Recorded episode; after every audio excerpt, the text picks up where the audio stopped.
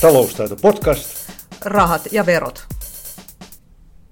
Olisiko hyvä ajatus ostaa osakesäästötilille myös ulkomaisia pörssiosakkeita? Miten se onnistuu ja mitä siitä seuraa? Vastauksia saat tästä taloustaidon podcastista. Tervetuloa kuuntelemaan. Kysymyksiin on vastaamassa tänään Nordnetin Suomen maajohtaja Suvi Tuppurainen. Tervetuloa Suvi. Kiitos paljon kutsusta. Nordnethan on osake- ja rahastovälittäjä ja siellä asioi erittäin suuri osuus suomalaisista yksityisistä osakesäästäjistä. Ja minä olen Ulla Simola taloustaidon toimituksesta. Sijoitusammattilaiset sanovat usein, että sijoituksia ei pitäisi suunnitella verotus edellä. Osakesäästötili onkin siitä näppärä apuväline osakesijoittajalle, että hänen ei tarvitse veivata verotuksen kanssa. Hän voi keskittyä tekemään toivottavasti hyviä sijoituksia. Osakesäästötilille hän voi ostaa kotimaisia ja ulkomaisia pörssiosakkeita. Suvi, sinähän tiedät varmasti, miten innostuneita osakesäästötiliä haltijat on tähän mennessä olleet ulkomaisista osakkeista. Joo, kyllä sitä tietoa löytyy ja yleisesti voi kertoa suomalaisista sijoittajista sellaista, että nyt on lähdetty ihan tosissaan ulkomaille sijoittaan sekä arvoisuustileillä että osakesäästötileillä. Mutta tämä on ollut sellainen hyvin tervetullut muutos, mikä on nähty sijoittajien keskuudessa. Meillä esimerkiksi Nordnetilla kokonaisuudessaan ulkomaisen kaupankäynnin osuus tuosta kaupankäynnin volyymista niin kasvo Viime vuoden alussa se oli noin 20 prosenttia koko volyymista ja nyt se on siellä jo suurin piirtein 40 prosentin tasolla. Ja tässähän osakesäästötilit on ollut nyt sitten myös isona syynä, minkä takia ulkomainen kaupankäynti on ollut näin kiinnostavaa. Miten ja se, tämä, minkä takia just osakesäästötili? Ää, osakesäästötilin suosiohan on yllättänyt nyt meidät kaikki, että kun meillä on se 200 000 osakesäästötiliä jo jo Suomessa ja sitten me nähtiin tuo poikkeuksellinen pörssivuosi 2020, jossa äh, kurssit sahas todella voimakkaasti silloin koronakeväällä, tultiin rajusti mm-hmm. alas ja sitten noustiin ylös ja etenkin nämä amerikkalaiset teknologiaosakkeet ja, ja monet muut osakkeet, joiden kurssit liikkuu valtavasti, niin juuri tämän tyyppiset osakkeet on, on ollut sitten osakesäästötili-asiakkaiden ää, tota, suosiossa. Ja mä katsoin itse asiassa näitä osakesäästötili haltioita, kuinka paljon heillä sitten on niitä kansainvälisiä osakkeita, niin, niin ei tästä tullut todellakaan mikään kotimaisten osakkeiden parkkipaikka, vaan voi, voi sanoa, että siitä euromääräisestä osakepotista, joka joka on sitten esimerkiksi Nordnetissä sijoittajilla siellä osakesäästötilille jo, niin siitä jo 20 prosenttia on sijoitettu Helsingin pörssin ulkopuolelle ja suunta on kasvava. Eli varmasti mm-hmm. tuo prosenttiosuus on vuoden päästä suurempi. No, ennen kuin siirrytään verevämpiin asioihin, niin kuin näihin varsinaisiin sijoituskohteisiin, niin puhutaan nyt sitten hiukan sitten ulkomaisten osakkeiden verotuksesta. Äsken oli puhetta siitä, että verotus on osakesäästötili ja simppeli juttu, mutta ulkomaisten osakkeiden verotuksessa on kuitenkin oma pieni ero, erikoisuutensa, jolla on vaikutusta nimenomaan osakesäästötilisijoittajaan. Voitko nyt kertoa siitä? Joo. Yleinen ähm, ohje silloin, kun osakesäästötili lanseerattiin, niin tuntui olevan markkinoilla se, että sinne osakesäästötilille verotuksen vuoksi ostettaisiin vain kotimaisia osakkeita.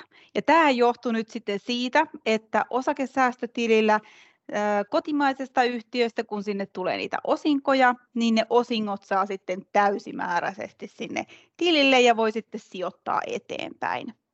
Ja, ja tota, paljon tällaisia kommentteja näkyy edelleenkin, ettei näitä kansainvälisiä osakkeita kannattaisi ostaa sinne osakesäästötilille, koska poiketen näistä kotimaisista osinko-osakkeista ja yhtiöistä, joiden, joiden osingot siis tulee täysmääräisesti, niin ulkomaisista osingoista menee siellä, siellä osakesäästötilillä sitten sen yrityksen siellä kotimaassa pidätetty lähdevero. Sehän on siis suomalaisilla, anteeksi, ruotsalaisilla ja amerikkalaisilla yhtiöillä yleensä se 15 prosenttia. Ja tämä osinkoverotus on, on nimenomaan nyt sitten se, mistä puhutaan verotuksen osalta, että osakesäästötili ei aina välttämättä sovi kaikille kansainvälisille sijoituksille. Mutta tästä, tästä täytyy nyt muistaa kuitenkin se, että tässä on siis kyse vaan osingoista ja kaikki kansainväliset yhtiöt ja osakkeet, mitä sinne voi hankkia, niin eihän kaikki yhtiöt maksa näitä, näitä osinkoja. Eli tämä on erittäin tärkeä asia tuoda selkeästi esiin, mm. että, että tämä, tavallaan tämä, tämä vero, vero-ongelma tai veroriski, niin se liittyy siis vaan näihin osinkoihin, eli ei millään tavalla vaikka sitten siihen myyntivoittoon, jonka toki saa sitten täysmääräisesti sijoittaa pörssiin eteenpäin, on se sitten kotimaisista tai ulkomaisista osakkeista tullut.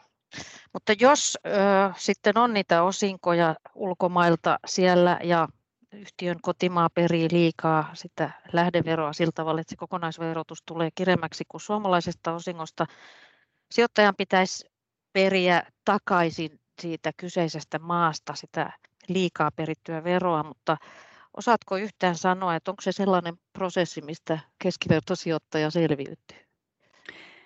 Joo, tätä moni suomalainen on harjoitellut jo arvoosuustilin puolella näitä liikaa perittyjen lähdeverojen takaisin perimistä tai takaisin hakemista esimerkiksi vaikka tanskalaisten ja norjalaisten osakkeiden osalta. Ja näinhän voi siis tehdä, jos ne on ne sijoitukset siellä arvoosuustilillä. Tähän löytyy ihan, ihan tota, verottaja, kyseisen maan verottajan sivulta löytyy ohjeita ja, ja taitaa niitä pankitkin meillä on ja taitaa muutkin pankit tarjota niitä ohjeita, että miten, miten niissä sitten sijoittaja voi, voi toimia. Eli vaikka, vaikka tosiaan Suomella, Suomella on näitä verosopimuksia, niin silti, silti voi olla näitä niin sanottuja, voisi sanoa niin kuin huonoja maita, mistä ei kannattaisi ostaa osakkeita, jotka maksaa hyvää osinkoa. Mutta sitten osakesäästötilille ei voikaan hakea näitä liikaa perittyjä lähdeveroja takaisin. Eli, eli tässä kansainvälisen sijoittajan ja, ja suomalainen, jos on vaikka suomalaisia sijoituksia pelkästään osakesäästötilillä ja, ja lähtee sinne kansainvälisiin pörsseihin, niin olisi hyvä tarkistaa, että mistä maasta sitten aikoo, tai että missä maassa se yrityksen pääkonttori on, eli sehän me, niin määrittää sen, että minkälainen se verotus on. Tämä on ehkä tärkeää tässä tosiaan huomauttaa, että ei ole välttämättä aina kyse siitä, missä maassa se osake on listattu pörssiin mm. tai missä vaikka se liiketoiminta näyttäisi olevan, vaan nimenomaan se, että missä maassa sen yrityksen pääkonttori on, niin sitten verotussopimus määräytyy sen mukaan. Ja on näitä niin kuin turvallisia maita Suomen, Suomen lisäksi siellä, siellä sitten, tota, mistä, mistä tietää, että, että menisi sitten niitä verosopimuksen mukaisia ää, tota, lähdeveropidätyksiä, niin niistä tosiaan tärkeimmät on nämä Yhdysvallat ja, ja Ruotsi ja, ja Kanada on myös sellaisia, joissa, joissa sitten sijoittaja sijoittaja pääsee helpommalla. Mutta osakesäästötiliä, niin siellä ei tosiaan näitä liikaa perittyjä lähdeveroja sitten voi hakea takaisin, takaisin niin kuin arvoosuustilin puolella voi vaikka sitten näiden esimerkiksi tanskalaisten ja norjalaisten yhtiöiden kanssa toimia. Eli jos siellä osingon, osingon verorasitus käy raskaammaksi osakesäästötilillä ulkomaisessa osakkeessa kuin kotimaisessa, niin se jää sijoittajan tappioksi. Kyllä. Sitten haluan kuitenkin korostaa tässä sitä, että tässä on kyse nyt sitten vaan siitä osinkoverotuksesta. Ja, ja joissain tapauksissa voi olla sitten kuitenkin niin, että, että mm, se kurssimuutos, osakkeen arvon nousu on niin voimakasta, että varsinkin jos katsoo viime vuotta, niin kovin nopeasti tuli sellainen tilanne vastaan, että aktiivisen sijoittajan kannatti silti ostaa se, se osake sinne osakesäästötilin puolelle, koska se kurssinousu on niin voimakas ja tavallaan se arvonnousu on, on niin paljon merkittävämpi, että sitten aikanaan kun myy ne osakkeet pois ja saa sen myyntivoiton sitten täysimääräisesti sijoittaa uusiin sijoituskohteisiin, jos, jos se kurssi on, on voimakkaasti noussut, niin se tavallaan mitätöi sitten tämän pienen tappion, joka ehkä tulisi tästä osinkoverotuksesta. Tämä voi kuulostaa monimutkaiselta, niin jos sitten vielä tiivistetään sillä tavalla, että jos haluaa olla oikein varma, niin osakesäästötilille neuvoisin aloittelijaa hankkimaan vaan kasvuyhtiöiden osakkeita, sellaisia kansainvälisiä yhtiöitä, jotka ei maksa osinkoa tällä hetkellä, tai sitten sellaisia, jotka, joihinka, joiden hyvin voimakkaaseen arvonnousuun sijoittaja uskoo. Tai jos on kyse lyhytaikaisesta treidaamisesta mm. osinkokauden ulkopuolella.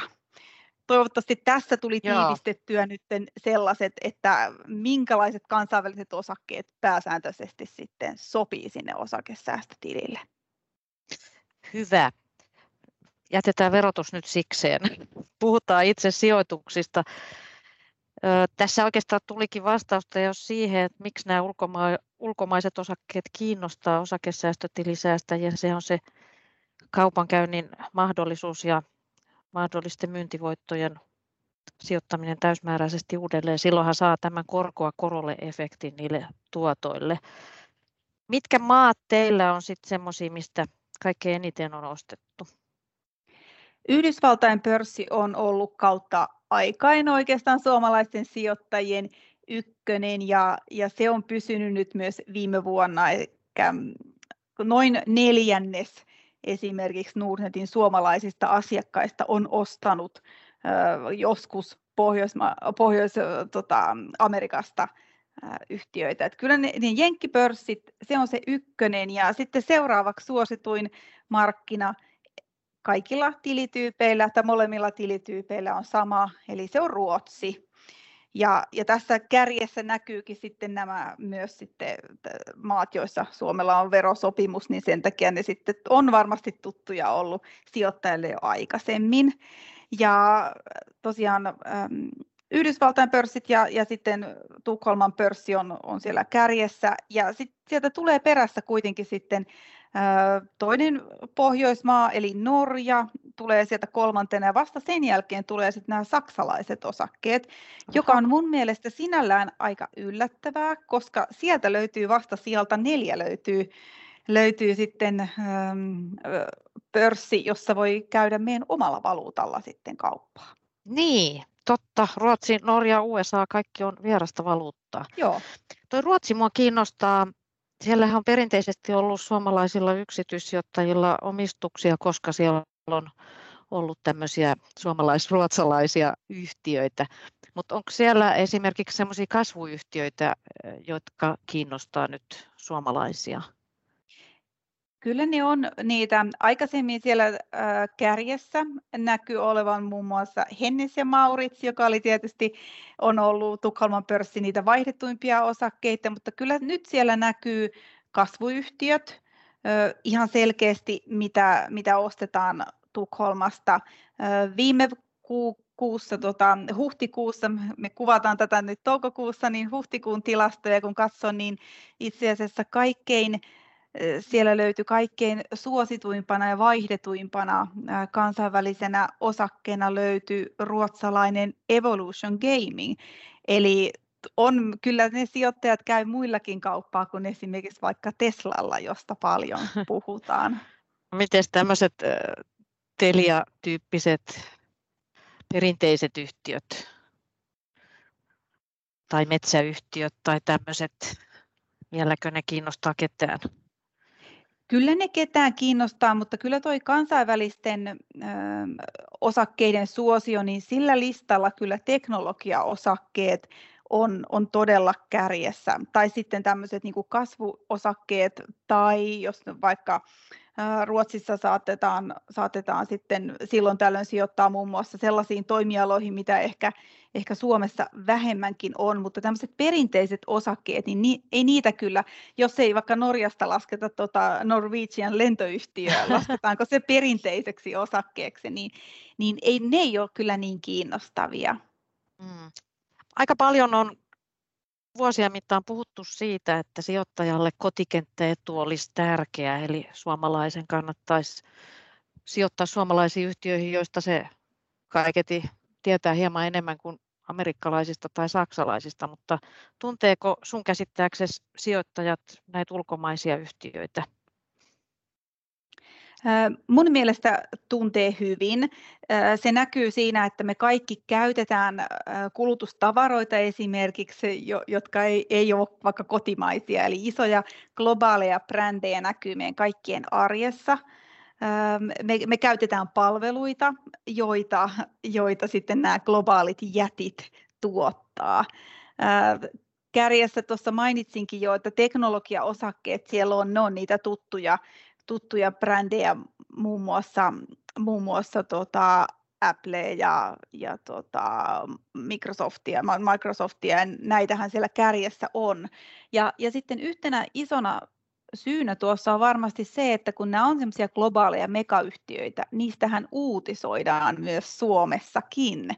Niin. Eli, eli kaikki, kaikki, mistä myös uutisoidaan Suomessa tai sitten erilaisissa alan medioissa, kun kerrotaan vaikka yrityskaupoista, niin, niin sitä kautta sitä, sitä uutisointia tulee ja varsinkin nuoret ajattelee niin, että heillä, heillä on niin kuin globaalit pörssimarkkinat saatavilla, eikä niinkään, että tämä pieni suomalainen reunamarkkina, Helsingin pörssi, joka ei taida kattaa edes prosenttia maailman, niin.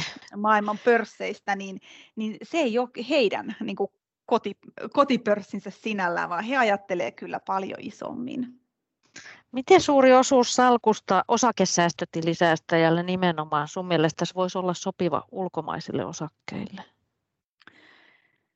Tähän on tosi vaikea antaa kyllä sellaista, että mikä olisi sopiva, jos, kun katsoin tuota tilastoa, että 20 prosenttia tällä hetkellä keskimäärin on sijoitettu niihin kansainvälisiin yhtiöihin, Mun mielestä jollain voisi olla vaikka 100 prosenttia aivan hyvin, että, että jos, jos ajattelee, että käyttää vaikka osakesäästötiliä nimenomaan tämmöisten kasvuyhtiöihin sijoittamiseen, sehän voisi olla vaikka 100 prosenttia, se, se on kuin 50 000 euroa maksimi, jonka sinne voi rahaa laittaa, ja, ja sijoittaja, jolla on varallisuutta jo, niin hän pystyisi tekemään jopa, jopa tästä osakesäästötilistä sitten sitten tota, ihan omanlaisensa, että, että tota, on kyllä vaikea sanoa sellaista, mikä oli mm. suur, mikä, onko siinä jotain maksimirajaa, koska sellaistahan ei itse asiassa ole. Ja Eli voisi ajatella, niin, vois ajatella vaikka sillä että tavallisella arvoosuustilillä olisi kotimaiset luotettavan oloiset isot osingonmaksajat ja sitten ulkomaiset osakkeet olisi tässä osakesäästötilillä vaikkapa. Voisi ajatella näin, ja, ja sitten kuitenkin jos miettii sitä hajautuksen kannalta, että jos sitten käviskin niin, että nyt joku nyt kuuntelee siellä, että, että apua, että mulla on nyt seitsemän osaketta siellä osakesäästötilillä ja, ja ne on nyt sitten kaikki kotimaisia yhtiöitä, niin niin Helsingin pörssistä, kun valitsee kotimaisia tai näitä sijoitta, valitsee yhtiöitä, niin, niin onhan niistäkin todella monella sitten sitä globaalia liiketoimintaa paljon. Eli niin. ehkä se, se näkökulma on tietenkin myös sitten hyvä pitää niissä sijoituksissa niin kuin kaiken kaikkiaan. Että ainahan se ei välttämättä tarvitse olla se ulkomainen yhtiö, vaan jos sijoittaa sitten yhtiöön, joka toimii globaaleilla markkinoilla. Et se on ehkä sellainen neuvo, mitä minkä antaisin niin kuin kaikille, että huolehtii siitä, että niitä sijoituksia olisi, sitä liiketoimintaa olisi sit muuallakin kuin vaan Suomessa. Ja onhan sitten aina se mahdollisuus, että sen ulkomaisen hajautuksen hankkii osakerahastoilla, Kyllä. jos haluaa päästä helpolla. Juuri näin. No, mitenkä pienillä kertasummilla yleensä näitä ulkomaisia osakkeita voi ylipäätään ostaa? No kertasummahan on näissä kaupoissa isompi kuin mikä se on kotimaisissa sijoituksissa. Ja, ja sijoittajat on tässä nykyään tosi valveutuneita. Sijoittajat ymmärtää sen, että, että kulut vaikuttaa merkittävästi siihen, että ei kannata pieniä summia kansainvälisiin pörsseihin laittaa. Siinähän ei ole pelkästään nämä välityspalkkiot, jotka vaikuttaa niihin kuluihin, vaan sitten tulee mahdollinen säilytysmaksu, joka voi, olla, voi tulla kyseeseen niin kansainvälisissä sijoituksissa. Ja sitten valuuttakaupan kulut, eli tässä kun nostin esiin, että, että tuota, tiedän muistakin pankkeista sen, että kyllä tuo Yhdysvaltain markkina on se suomalaisen sijoittajan ykkössuosikki, niin sitten se valuuttakaupan kulu tulee kyllä sitten aika nopeasti siinä myös mietittäväksi. Ja, ja tota, kyllä Mä silloin... kuullut, että valuuttakaupan kulut voi olla yllättävän suuret näissä tapauksissa. Joo, ne, ne voi olla siis, äm, jos ajatellaan markkinoilla, minkälaisia valuuttakaupan kuluja eri pankeissa on, niin, niin kyllä ne voi olla siis 0,30 prosenttiakin siitä kauppasummasta että kyllä se on semmoinen merkittävä tietysti, mikä kannattaa huomioida siinä sitä sijoitusta tehdessä. Mutta nykyään kaikki kulut, niin kaikki pankit kertoo kaikki kulut hyvin avoimesti ja omasta pankista kannattaa sitten tarkistaa, että onko mahdollisuus avata vaikka valuuttatili. Eli tämä on sellainen, mitä voi sitten, jos tekee aktiivisemmin kauppaa, niin, niin on hyvä miettiä, että, että tuota, jos se, se sijoitus tai se tota, on pörssi jossakin, vaikka Amerikassa tai sitten on Tukholman pörssistä kyse, niin, niin sitä valuuttaa, kun alkaa sitten valuuttakauppa alkaa pohtimaan, niin selvittää se, että tekeekö ne valuuttakaupat itse vai sitten antaako välittäjän tehdä sen valuuttakaupan sitten omasta puolestaan. Eli pystyykö avaamaan valuuttatilin, niin sillähän sitten saa niitä kustannuksia alaspäin. No kaupankäynti- ja säilytyskulut sitten on myös suuremmat, kuten mainitsit, tai voi olla suuremmat kuin kotimaisissa. Kyllä, ne Minkä, voi olla suuremmat. Kuinka paljon, onko tämä merkittävä tämä hintaero? Meillä Nordnetissä on merkittävä ero kotimaisissa ja ulkomaisissa kaupoissa. Tulee ihan siitä, että, että Helsingin pörssissä tietysti meillä on isompi volyymi ja ja tota, kustannukset on eri tasolla ja ulkomaisessa kaupankäynnissä sitten ei olla vielä siinä omassa kustannuspuolessa niin samalla tasolla, mutta meillä löytyy Suomessa välittäjiä, jotka tarjoaa sitten samaan hintaan minkä tahansa pörssin.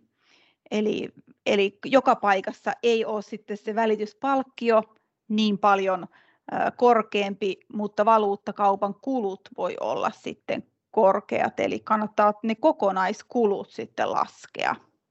Miten monen maahan, pörssiin, kaupunkiin esimerkiksi teillä voi tehdä kauppaa? No, meillä on semmoinen noin kymmenisen pörssiä, eli siellä on myös sitten on puhelinkaupan, puhelinkaupankäynnin kohteena sitten löytyy löytyy markkinoita myös. Ja sitten monessa, vaikka noissa isommissa pankkeissa, niin sieltä löytyy sitten ihan, ihan 25, jopa 30 pörssiä sitten, mihin pystyy lähettämään sitten toimeksiannon ihan verkkopankin kautta tai erilaisten kaupankäyntisovellusten kautta. Onko tuossa teidän valikoimassa joku erikoinen paikka? Kymmenen joukossa? Ei, meillä ei ole kyllä mitään erikoisia pörssejä, eli meillä on vain näitä, näitä isompia markkinoita, eli suomalainen sijoittaja ää, aika, aika tota, vähän tulee myös niitä pyyntöjä, että haluaisi, haluaisi tehdä niitä sijoituksia muualle, ja, ja me ei ole sitten Pohjoismaiden ja Saksan ja, ja sitten taas tota, USA ja Kanadan tota, ulkopuolelle, niin ei ihan hirveästi ole tullut niitä pyyntöjä vielä. Meidän puhelinkaupankäynnin kohteena löytyy sitten Euroopan pörssejä muun muassa ja, ja sitten tuntuu, että, että mennään sitten rahastojen kautta noihin, noihin muihin markkinoihin. Kohteista vielä sen verran, että mainitsit tuossa, että ulkomailla kiinnostaa esimerkiksi monet tämmöiset teknologia- ja kasvuyhtiöt. Kuin suuri ilmiö semmoinen on, että just näitä jotain ihan ykköskuuluisuuksia alfabettejä ja BMWtä ja mitä niitä nyt voi ollakaan, jotka on niin kuin tämmöisiä trendi, jollain mm. trendiharjalla olevia osakkeita ostetaan? No ei ne sinne kärkeen kyllä pääse. Esimerkiksi BMW ei, ei ole kärjessä, mutta jos katsoo noita osakesäästötiliä vaikka, jos katsoo niitä omistuksia, eli tässä on niin kuin tärkeää muistaa se, että omistukset kertoo eri tarinaa ja sitten kaupankäynnin volyymi kertoo monesti täysin toisenlaista tarinaa. Ja tota, jos katsotaan ensin ähm, niitä omistuksia, eli se kertoo sit siitä, että niitä on ostettu ainakin joksikin aikaa sinne, sinne salkkuun, niin tässä tosiaan mainitsin tuon Norwegian lentoyhtiön, joka, joka on, on kärjessä meillä ulkomaisten osakkeiden omistuksissa osakesäästötilillä. Ja sen jälkeen sieltä löytyy tota, kaikkien varmasti tuntema, tuntema Apple löytyy siellä kärjessä ja sitten löytyy su, ruotsalainen Smart Eye. Ja, ja sitten itse asiassa meidän asiakaskunnassa korostuu se, että siellä on tuo Nordnetin osake, osake sitten ruotsalaisena on kärjessä myös. Samoin kuin sitten ruotsalaisista löytyy toi Evolution Gaming. muita muita tota, jenkkiosakkeita sitten löytyy Tesla, ja sitten GameStop on pong, pongannut sinne, tai, hypännyt sinne tietysti kärkeen ja sitten löytyy muun muassa Microsoft sieltä, sieltä kärjestä. Sitten jos ajatellaan niitä vanhoja omistuksia, jos joku on katsonut joskus top-listoja tai suosikkiosakkeita tai muuta, niin esimerkiksi joku Coca-Colahan on ollut, se on ehkä tällainen nyt tämmöinen brändi, mitä hait tässä, mm, tässä aikaisemmin takaa, niin, niin se on jäänyt sinne arvoostustilin top-listoille kylläkin, mutta, mutta tota, sitten on tullut näitä, näitä muita, jotka on mennyt omistuksissa ohi. Joo. Mutta sitten jos ajatellaan sitä kaupankäyntiä, vaikka siellä osakesäästötilillä, niin oli tosi mielenkiintoista viime vuonna esimerkiksi seurata sitä, että siellä näkyy kaupankäynnissä ja kaupankäynnin volyymissa korostuu tosiaan nämä sekä lentoyhtiöt että sitten varustamot.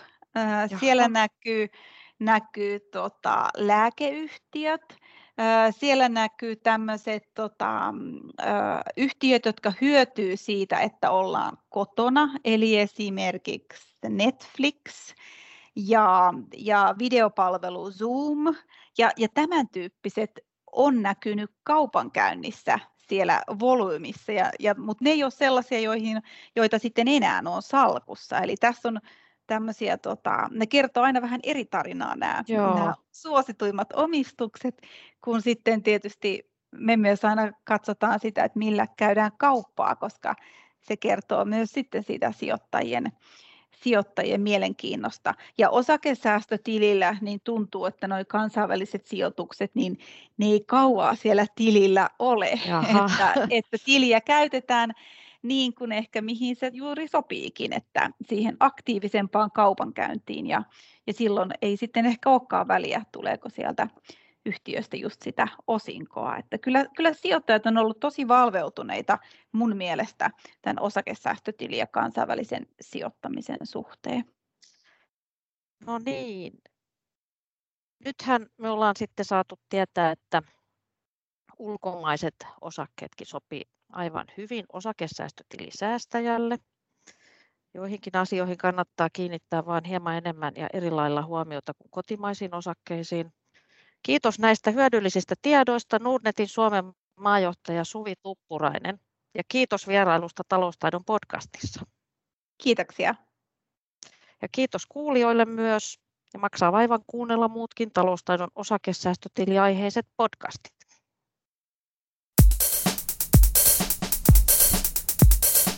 Taloustaito podcast. Rahat ja verot.